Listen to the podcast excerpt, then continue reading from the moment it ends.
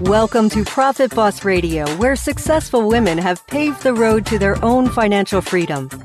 Each week, your host, Hilary Hendershott, financial coach, money mindset expert, and experienced wealth manager, will help you discover the keys to the wealth and peace of mind you want and deserve in her no nonsense and authentic style. Starting right now.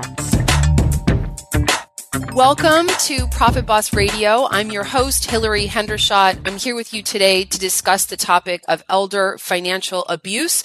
The topic turns out to be very timely. Elder Abuse Awareness Day was June 15th, so just this past week. So we're talking about something that's in the news and that you should definitely know about. One in 20 seniors has been the victim of financial mistreatment in the past, but only one in 44 cases of financial abuse is ever reported. And 90% of abusers are family members or others that victims trust.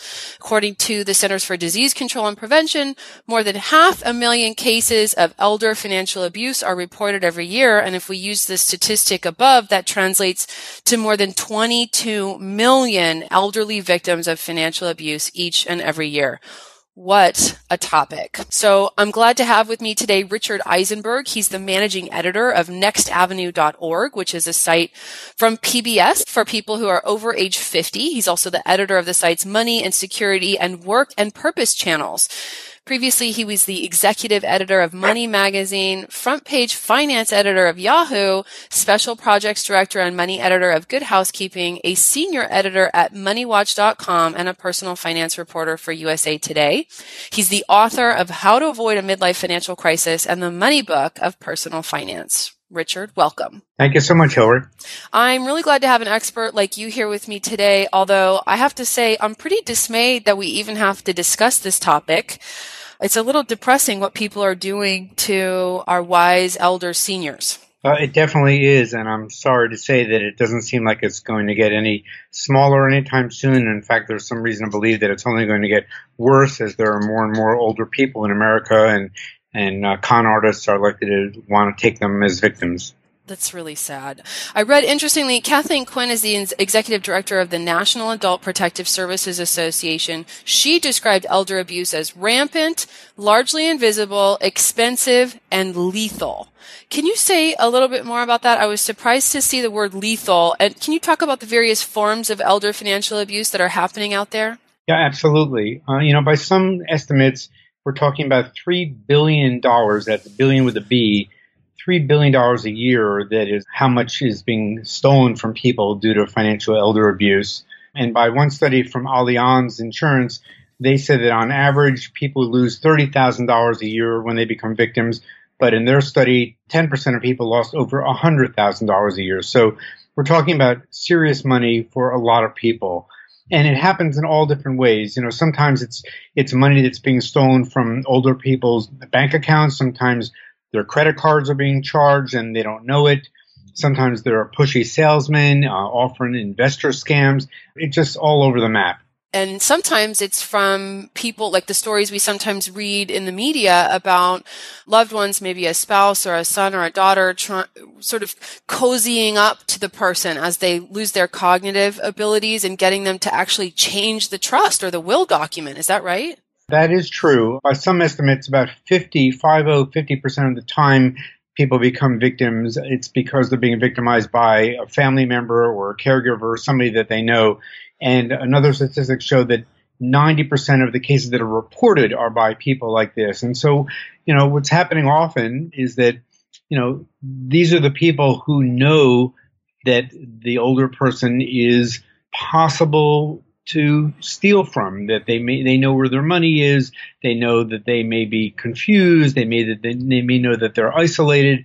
And so you know it makes it easy for them to perpetrate uh, the fraud on these people because they, they know enough about these people as opposed to somebody who's just sort of calling them blindly. So one of the things I get to see in my role as financial advisor, some, I've had the experience in the past of working with an elderly client and you can start to tell when people lose their cognitive abilities. So there's things that they used to be sharp and maybe they're not so sharp. They can't, now obviously forgetting things is normal and everyone does that, but leaving your keys in the microwave isn't. And so people who are close to someone can tell when their cognitive abilities are declining. In your experience or based on the data, does this go hand in hand with people becoming victims? I would imagine it sort of seems to people like they have money and now they don't, they aren't, don't really have their wits about them. So now's my chance. Is that kind of the way it goes? That's often how it goes, not necessarily always that way, but that, that's a fairly common example of how it happens because, you know, when somebody is, is not as sharp as they used to be, they're more uh, likely to be easy to, to, fall victim to this sort of thing. They, they don't know that they're being victimized. And, and often that's even why some of these cases aren't reported is because it's happening and the person doesn't know it's happening. And I looked, I was actually I'm on the NAPSA-now.org, National Adult Protective Services Association website. And just to give people a sense of some of the ways outside quote unquote professionals commit these crimes, you have things like predatory lending, so pressuring people into taking out reverse mortgages, and then taking the cash and buying an annuity, forcing people to buy an annuity that I get, I guess earns a salesperson a large commission, but really annuities. I, I've really tried to warn people about annuities on this show many times, but also security schemes, pyramid schemes, internet phishing, identity theft, and Medicare scams are just some of the ways that professionals are committing these crimes. So just be aware when you, you hear that mom or dad are sitting at the kitchen table with someone. And then, you know, it, it turns out financial abuse often goes unreported and you kind of touched on that. But one other thing I read was that people are really ashamed and embarrassed that it happened to them. And so is there a way to stop the crime if, if it's not being reported people don't know what's happening and if it does happen they're ashamed and embarrassed and maybe being quiet about it it seems very elusive.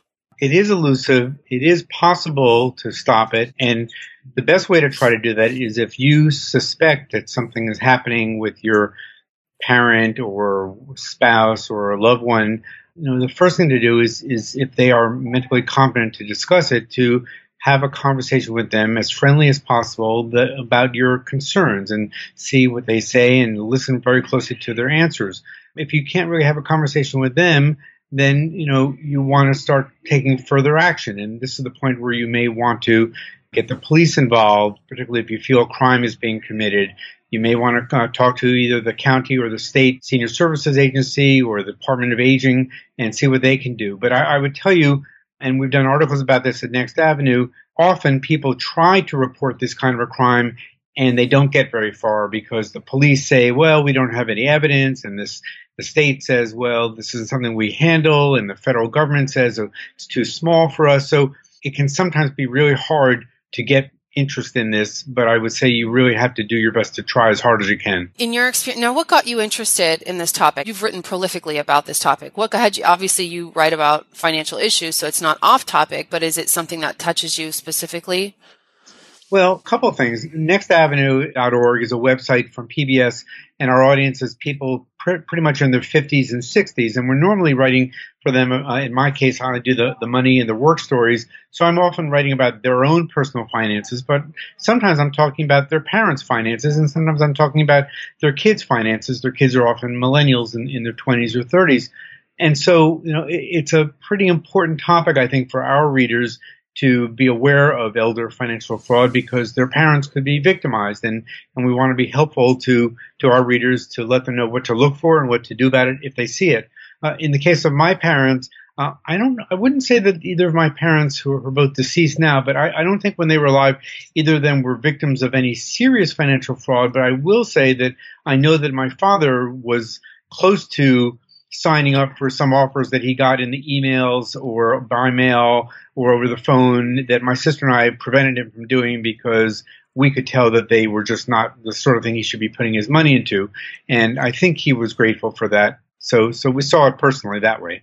I had a client who was in her 90s, and when her husband passed, maybe 20 years prior, he left her with, let's say, three or four million dollars. And by the time I met her, it was down to about 400,000. And mm. what had been happening is her kids, her adult kids who were in their 50s and 60s, had been living with her and living off of her. And she and I discussed their penchant for depleting her assets and mm. she acknowledged it, but she was complicit. And I'm left feeling like there was some financial abuse happening there. They ultimately terminated the, the kids terminated the relationship with me. And then there's nothing I can do. It was like kind of watching this crime, in my opinion, a crime happen, but, but there's nothing I can do about it. Yeah, that's a very sad story and unfortunately uh, not uncommon it does happen in certain families that that uh, some family members will take advantage of somebody because they can and they know how to do it, and and the the parent um, doesn't do anything about it, and, and people who know about it feel like they're helpless about it. Yes, part financial crime, but really kind of part emotional crime. So, what are the kinds of scams people should be on the lookout for? What should people be telling their parents and grandparents to look out for? Obviously, clickbait and financial scams, but anything else you've seen that's tricky or kind of hard to catch? Yeah, well, you know, a big issue for some older people is isolation. They they often don't get out very much, and so they're really happy when somebody becomes their friend, uh, either uh, knocks on the door or calls them up or wants to get together.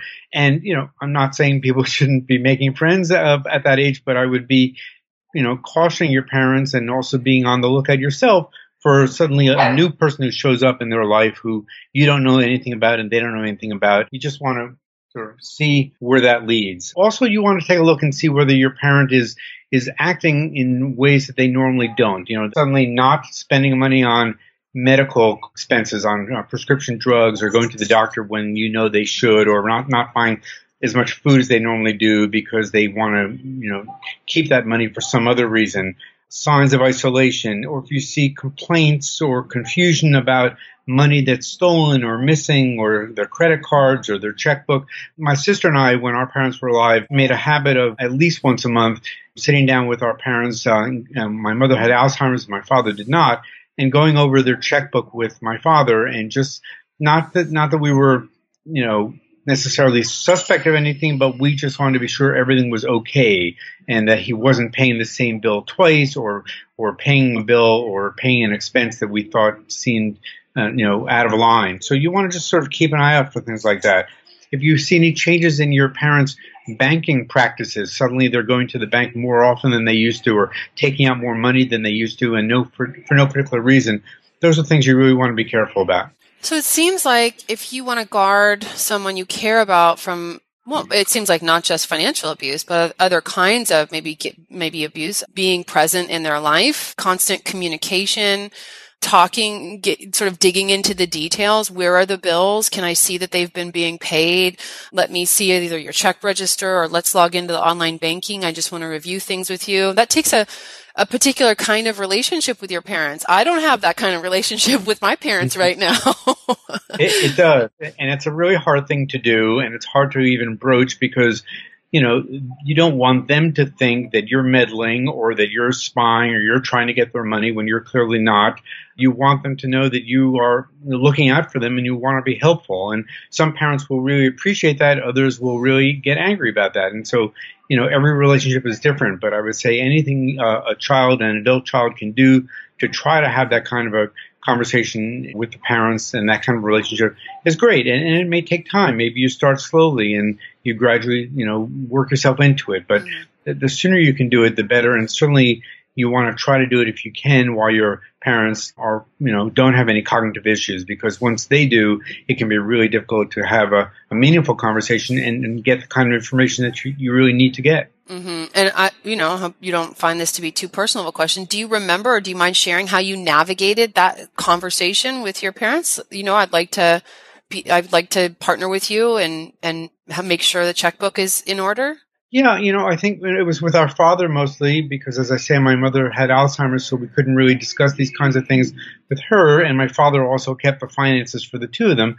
But as my father was getting older, you know, what we, my sister and I said was we want to know help you to be sure that you know you're paying your bills properly and you know so if it's okay with you we'd like to take a look at your credit card statements and your bank account just to double check everything and he actually you know to his credit and and we were lucky he was okay with that i mean i think he probably was a little apprehensive at first but he didn't fight us I think he knew we were trying to do it to be helpful. Thank you for that. I think it's really helpful for people to know not just what to do, but how to have the conversations that allow them to do it. Money really is a taboo topic for so many people. So pressing into a relationship that's been so, had some standards and customs for so many years has got to be difficult. Well, we, we were trying to. And, and, the other thing that you know, I've heard people say, and you may know more about this than I do, is sometimes it's useful for the adult child to go with the parent to the parent's financial advisor and introduce themselves so that the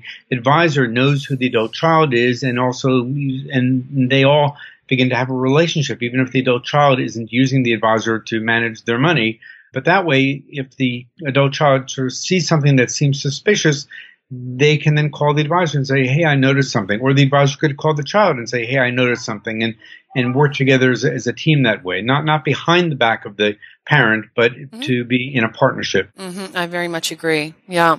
One of the things that I noticed in my research of this topic is that even in cases where the child had been found, now sort of pivoting to cases where it's actually a family member committing the financial crime, that there were cases where children of wealthy people had been found guilty of stealing or coercing millions, mm. if not tens of millions of dollars. And the penalties for this crime seem to me to be very low, three, four years seems kind of like, I mean, I was going to ask you and I am going to ask you about agencies to contact, but it almost seems like it's on us to prevent it and rather than looking for the, the public agencies to, to punish it. I, I think that's mostly true at this point. I feel like our, our system is, is just very far behind where it needs to be to deal with this as a serious problem. One of, one of the issues that we've heard um, when we've done articles about this for Next Avenue is that their law enforcement is just so siloed that you just can't get the various agencies who might have something to do with this issue to work together. So you, it's hard to get the police and adult protective custody, adult protective services, and prosecutors to work together uh, to to deal with this as a serious issue. And, and it only happens when it you know comes to trial, and you really hope that it never gets to that point. Well, Who should someone contact if they suspect someone they know is being financially abused? You mentioned the police. It sounds like adult protective services, other other agencies that might get involved. Yeah, you know, a lot of it depends on what the problem is. So the police, I'd say, would be who you'd want to get involved with, who you'd want to talk to if you feel you're someone is being a victim of a scam or there's credit card abuse or there's theft, where there's really a, a crime in action where it doesn't, where you're not so sure that there's a crime, but you think something may be happening. And that's the point where I would say try to talk to the county Department of Senior Services or the state elder abuse hotline if there is one, and say, hey, we're concerned about this thing that's going on with this person and my parent, and we want to report it. You know, then there are a few agencies and also uh, nonprofits that are trying to do what they can in this. There's a group called the Investor Protection Trust, and they have a program called the Elder Investment Fraud and Financial Exploitation Protection Program. They work with doctors and lawyers to basically try to get them to be aware of this kind of problem and to sort of, if they notice something with their patients or their clients, to try to take some action about it. And then there are a few agencies. There's, there's FINRA, F-I-N-R-A, FINRA, which is the self-regulatory organization for financial firms. They have a toll-free helpline. The phone number is 844-574-3577, but you can just go to finra.org and you'll find it there. And it's a good number to call if you suspect some elder abuse. And then also the Association of State Securities Regulators called NASA, NASA has something called serveourseniors.org. That's a website that is specifically aimed at trying to deal with this sort of thing. So there are places to go and, and to get more information about it. Fantastic. Well, that was really great. We'll put all those links up for you as usual here at hilaryhendershott.com forward slash 72. Plus this page from the National Adult Protective Services Association, which is full of statistics and resources at the end to get you started. So be vigilant out there and take care of the people that you love. Thank you, Richard, so much for being here with me today and for making me aware of Elder Abuse Awareness Day and for sharing what you know with the Profit Boss audience. Thank you, Hilary. Profit Boss, do you hate getting unsolicited advice? I kind of do. Whether it's well intentioned or not, any kind of splaining just feels, I don't know, sort of aggressive and unwelcome. Of course, when I see someone who's important to me and they're struggling, sometimes it's tough to bite my tongue and just be there for them. So it's kind of a conundrum, right? We aren't here to run our friends' lives, no matter how well qualified we are to do it. On the other hand, if you discover something that's really made a difference to you, don't you just want to share it with everyone? I mean, it would be really presumptuous of me to just assume that my little podcast is something every listener just can't wait to share. But I do know what I hear from my listeners about how Profit Boss Radio has helped them to start changing old money habits and feel more in control and hopeful about getting out in front of their financial security. And I have to think that for every person I've reached, there are thousands more who might feel the same way if they get the chance. So if you're one of my listeners or in our Facebook group and you know at least one or two people in your social network could use an encouraging word, let me invite you to let them know about the podcast and about our Facebook group. Just hit the share button in your podcast app. It'll give you a good feeling, I promise. And you'll be helping me accomplish my big audacious goal of empowering a million women to take charge of their financial futures and become millionaires. Lastly, let me just say I'm truly honored to have earned a place in your busy schedule. I know you've got a lot of demands on your time and attention, and I'm so totally grateful for the little part of it that you share with me. So thank you, and let's get together next week for another episode of PBR. Thank you for listening to Profit Boss Radio, where creating success on our own terms happens every day. You're not alone in your journey to a rich life, and that's why Hilary is here to add value in each and every episode. See you next time on the podcast for women and money.